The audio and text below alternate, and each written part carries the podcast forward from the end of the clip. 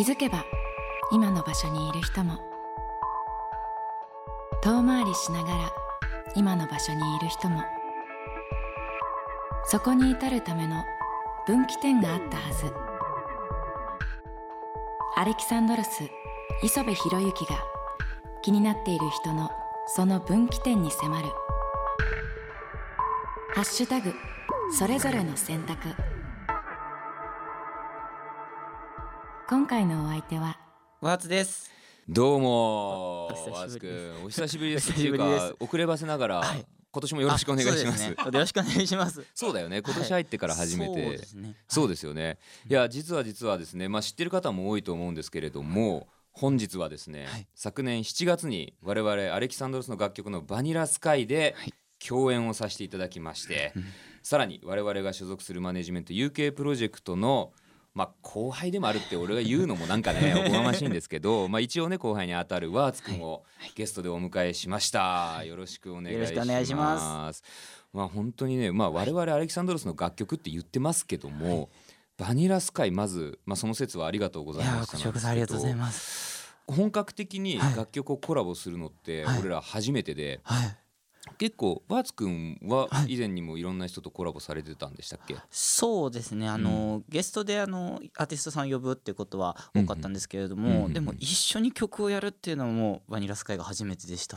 なるほど、はい。あじゃあ初めまして同士ということで。初めましてですはいはい光栄でした、まあ、まずワーツくんなんですけど、はい。ライブにねワーツくんのライブに行ったことある方はみんな感じてると思うんですけど、物腰柔らかな。もう本当に MC とかもねこうやって今喋ってるこのまんまそれが素敵だなって思ってるんですけど、ただねやっぱり俺個人的にははい。すごく芯を感じるというか やっぱり特に音楽の制作の現場では物腰自体は柔らかいんだけどもやっぱり自分がやりたいこととかっていうのを、まあ、すごい持ってる人なんだな。ああとはやっぱりこう周りの人に対しても何かこの人はちょっと違うぞっていうか 何かやるんだろうなっていうのを感じさせるタイプの人なんだなって本人がそれを狙ってるかはまあ分かんないんですけど、っていう印象なんですけどね、ーはい。なんかこう常に闘争心みたいなやつとかってあったりします、結構自分に対してすごくこうあの、うん。圧をかけるではないんですけど結構自分に対してはビシバシいくタイプではあったりするので、うん。そういうところは結構強い部分あるかもしれないですうね。ん。あーでもそういうのは見える気がしますね。妥協しない。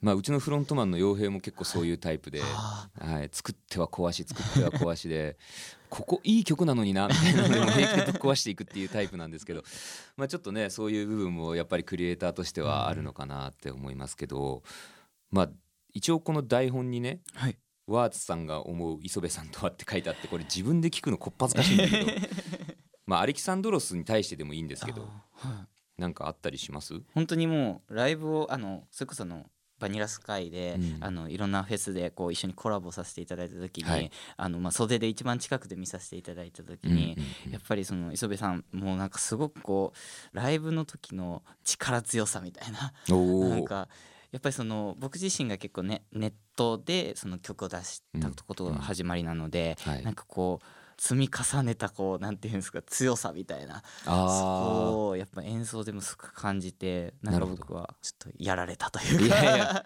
ありがとうございます。まあね確かに俺らはもうライブで育ってきたバンドというかね、うんもうデビュー前から路上ライブもやってたしね、そういう意味ではステージ立った時のまあでもそこを見てもらえてるのはすごく嬉しいですね。王者感があります。僕からするとすごい。まあ川上先輩はじめね。まあ本当にフェスねそれこそ去年散々あご一緒していただきまして。ねえもう出番空いてんのに待っててくれたり 申し訳ないこともあったんですけどありがとうございました。ありがとうございます。はい。まあ、このコーナーですねお越しいただいた方の人生の分岐点っていうのを聞いていくコーナーなんですけれども、改めてワーツくんのプロフィール、まあ、軽くですけど紹介しますと、はい。作詞作曲アレンジアートワークや映像に至るまで全てをセルフプロデュース、うん。で2021年に楽曲分かってないよが反響を呼んで世間にその名を轟かせます。でその後も CM ソングや映画ドラマの主題歌などに楽曲が抜擢されたりと。21世紀生まれのソロアーティストとして大活躍されていますということなんですけどもはい。本当にセルフプロデュースなんだよね。そうですね。だからバニラスカイのミュージックビデオもはい。ワーツくん企画ね監督務めていただいて、はい。でスマホの画角に合わせてね縦で撮るとか、はい。ああいうのも俺ら初めてだったしもともとそういう何か自分で作ることをやってたんですか？昔からそういう性格というか。そうですね。で僕結構その中学生の時に初めてあのパソコンを買ってもらったんですけど、はいはい、その時にあの自分の好きな映画を、うん。あの予告編を作ってみたりとか 勝手に。あじゃあもう完全にそういう人なんだねもう昔からね。それこそ予告編の中にこう勝手にこう音楽入れてみて、はいはい。みたいななんかちょっとまあ MV にも近いようなことはしていたかなと思いますうね。ーん。えうん。曲もその当時から作ってたみたいな？そうですね。曲も小学生ぐらいからもうちょっとずつやって始めては。へー。えちなみに初めて作った曲っはていつ頃なの？小 6? 小 5? とかなんですかね。へーでもそれ傭兵と同じような感じかもしんないな。彼が初めて作った曲をね、きはい。でもいい曲なのよ。本人はちょっと恥ずかしがってたけど。えそういうのってはい。今でも、はい。まあリリースをそれするかどうかっていうのはまあ極端な話かもだけど、はい気に入ってこう温存してたりとかっていうのはあるんですか？いやでももう小56の時に作ったやつはもう本当になんか今聞くとうん。ひどいものがあーまあまあ やっぱそうなる。でもなんか自分ではこの部分は結構いいなみたいなのは結構小56年の時の自分でもあったりするので、はいはい。そこはちょっと曲に入れてみたりとかはおお、じゃあもうすでにそういうのは？あそうですね。へえなるほどなるほどで2001年はい。に分かってないようなんですけど、まあその我々で言うと、はい。例えば渡り鳥が反響を呼んでとかっていうのが、はいそういう世の中的なまあそのある種の基準にねこうなってたりもするんですけど、はい。ワーツくん本人的に分かってないよが反響を呼んでってい。うことについてははい。どういう感覚ですか、最初はでも本当に分かってないよ自体は、あうん。のなんか売れるのかな？みたいな そのこれ自体が受け入れられるのかな？みたいな感じで、うん。あの作っていてあのもともと僕がダンスミュージックとかがすごく好きなので、はい。ダンスミュージックっぽいあの音楽を作っていたことが多かったので、うんうん。分かってないが結構挑戦的なこうロックっぽいはい。サウンドだったので、なんか逆にこうみんながこうこれで知ってもらったっていうのが不思議というかあこーの感じで大丈夫なんだなみたいな。なるほど、はい。なんかその変な話ちょっと本意じゃないよみたいなののがあったりしたの？その葛藤じゃないけど。最初はでもあのもともとでも僕がやっていたものとは違うかもしれないとは思っていたんですけれども、うん今になると結構分かってないよよりもロックな曲を作っていたりとかするので、うん。逆にこれのおかげではい。ジャンルが広がったというかありますね。う。ーん。まあやっぱりねそういうのって世の中が見るそういう目線って結構違ったりするじゃないですか。ね。正直ねそこもまあ面白い部分かなって思うんですけど、こんなん俺じゃねえ。でもそういうことよりはどっちかっていうとこの曲が新しい扉開いてくれたみたいな感じで。そうですね。僕にとっても結構挑戦的に分かってないを作ったので、うん。その挑戦が受け入れられたっていう安心もあったのかなと。なるほどはい。なるほど、じゃあもうそれは売れたいと思って音楽活動やってる中で、はい。そもそも生まれたのが分かってないよっていうチャレンジ曲だったっていうことですかね。そう。ですね。うん。でこの曲がバズったっていうのが2021年ということで、はい。まあ難しいご時世でしたよね。もともと多分こう自宅ではい。作ってたのかな？全部やっぱりパソコンで？あ。そうですね。自分の自宅でもう DTM みたいな感じですね、はい。ライブをやるっていうことに対してはその当時はどういう気持ちだったんですか、えっとそれこそあの UK プロジェクトあの事務所の UK プロジェクトと一緒にやるってなった時は、うん。まだその分かってない自体も出していない状態で、はいはい。結構あの最初はもうライブをやりたいみたいなところで一緒にこうやり始めていたので、うんうんどちらかというとライブはやりたいなっていう気持ちではいたってうん感じです、なるほど、はい、じゃあ結構歯がゆかったでだってできなかったもんねはい。ずっとライブね。俺らもだってもうニートになるかと思った。本当に。スタジオも閉まってるしさ。そんな時期がブレイクした年ということなんですけど結構すぐライブでもそのキャパ半分とか制限かかった中ではい。割と精力的にライブはやってきましたか、じゃあもう本格的にライブするってなったのは本当去年がもう、うん。一番多いというか、そうだよね、はいなので2021年22年に関してはうん。あまりできなかったというか、なんか僕自身もライブっていうものをほとんど理解してない状態だったっていう感じですね。うんなるほど、はい。なんかやっぱりそれってまあ俺がすごく興味があるのはなん、あはい。そのやっぱ自分たちとはい。反対というか、俺らはもうお客さんゼロの中ライブをやってやってこうね路上ライブとかで、でワーツくんの場合はこの分かってないよをはじめねいろんな曲が世間にあるこう知れ渡ってきた状態でライブができなくてもできないところからライブキャリアっていうのを積み始めるっていうところじゃないですか。はい最初キャリアとしてライブっていうものが自分の中にボーンって入ってきた時にこう開放感に満ち溢れた感じだったのかどその辺どうですか？どういう感じだったのかなってすごい興味あるんですけど、でももう本当に一番初めのライブに関しては、うん。右も左も分からずもう本当記憶がないぐらいのまあ緊張感そうだよね。そりゃそうだよね。であの一番最初のフェスに出た時に他のアーティストさんがもうすごすぎて、これがアーティストなんだなっていうなんかかすごく言ってるんですけど絶望を感じたっていう、うはい。んもうこれはもう無理かもしれないっていうぐらい絶望を感じて、はい。でもその絶望を感じながらこう帰りの時にやってやるぞみたいな。うーん。なんでその絶望がないと逆に今こうここまでライブ活動もしていなかったなみたいな。なるほど。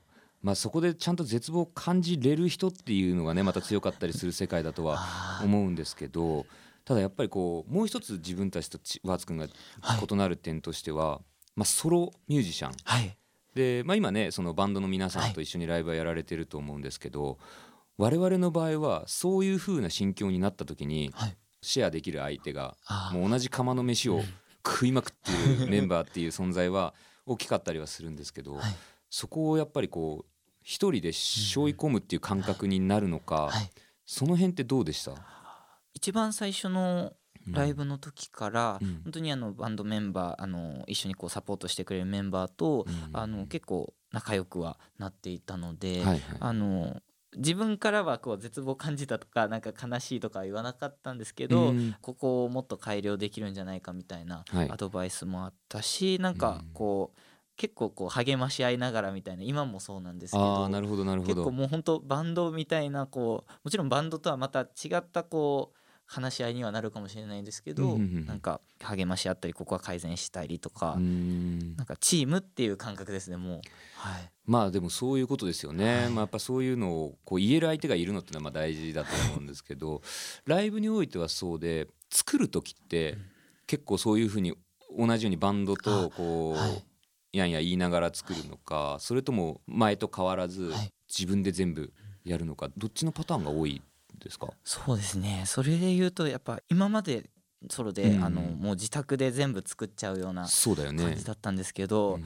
あの これ言うとなんかあるかもしれないですけど、うん。バニラスカイのきっかけにあ本あ当に本当にそうなんですけど、はいはい。やっぱそのバンドがやっている作り方みたいなのをうん。一番近くで見させていただいて、うん。今は結構本当にあのスタジオに入ってそこでこう一緒にこう作り上げていくあの一緒に入っていただいた演奏者さんと。うんうんうん。なんかそういうこと増えましたね。あ光栄です。えいなんか。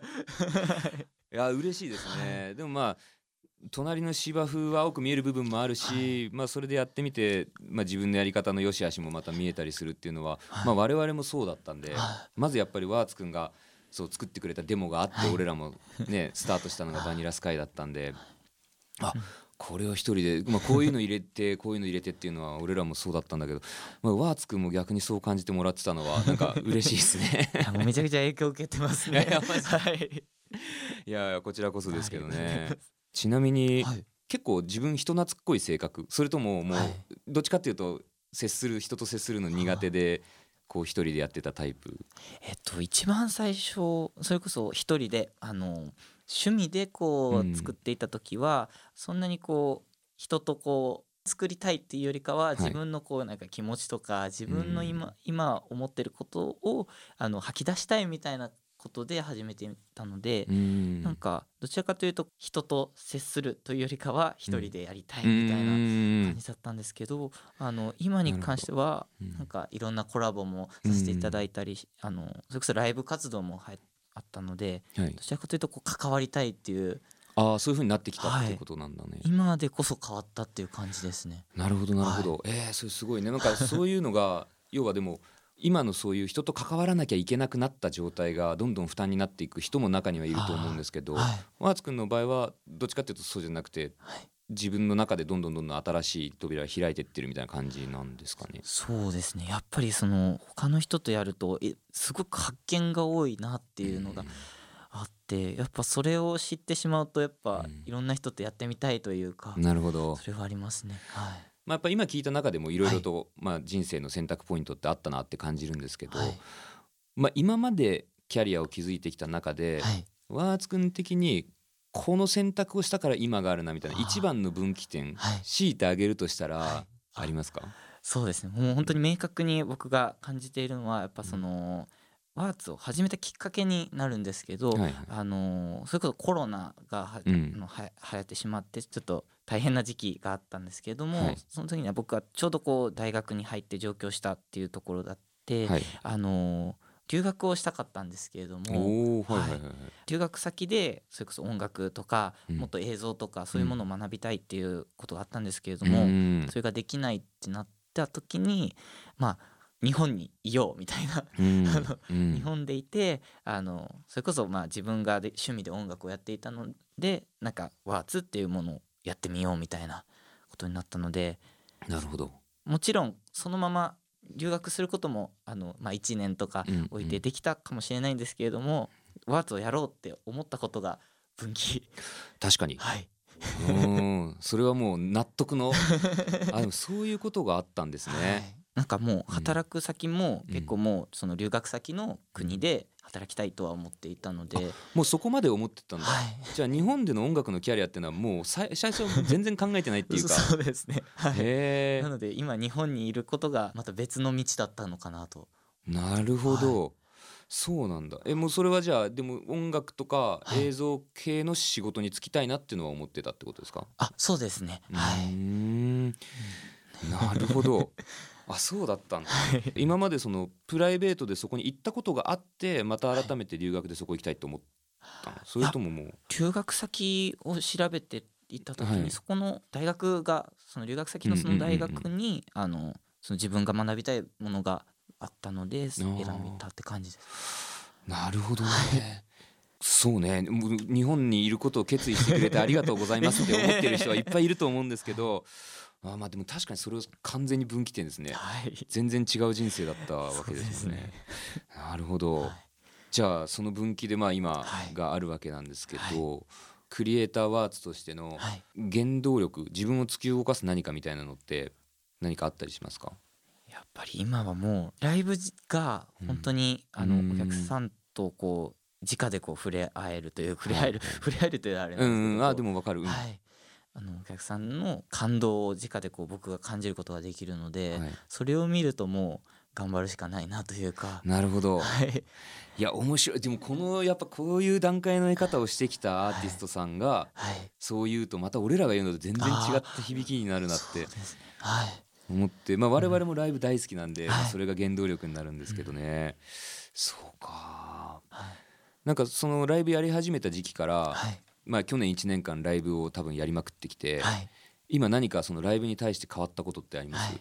思いというか、よりこうライブでしか味わえないようなうん。アレンジを考えたり、うん。あのセットリストも最初はこうもう自分で思ってるだけのセットリストだったんですけど、うん。あのライブをやることによってお客さんの反応とかもうん。感じれるようになって、じゃあもっとこう楽しくあのかっこよくとかすごくこう考えながらセットリストも組めるようになりました。あー確かに、はい。いやめちゃくちゃわかるな。そうだよね。ちなみに、こう未発表曲とかはい。やっちゃったりするタイプ？それとも温存しとくタイプ？そうですね。も僕自身はやりたいっていうのはあるんですけど、はいはいはい。逆にでも隠しときたいなっていうのもあったうり、ーん。なんかいろんな兼ね合い。まあ確かに。確かにね。これは言っちゃうとあれなんですけど。ね。兼ね合いもあったりするので、はいちなみにね俺らもねやっぱりその兼ね合いっていうか、兼ね合いもあって。でも割と一回そうやって空気に触れさせるっていうのはやってみたい人たちなんですよねはあ自分たちは。うん。それでお客さんの反応を見てはい、またそこから爪のアレンジの作業がはい、変わったりなるほど。結構するからはい。そういうのできる曲があったらやってみるとめちゃくちゃそれも面白いんですよね。あ 要は乗り方わかんないわけよお客さんは。初めてやるから。ーはい。だけどそこでなんかわかんないけどこういう感じになってはい。そこから生まれる何かみたいなのもねあるので まああの一応おすすめだけはしておかな。やっちゃおうかな。機会があればね機そういうそういう曲があれば、まあ、はい。やっちゃってもいいかなと思いますね。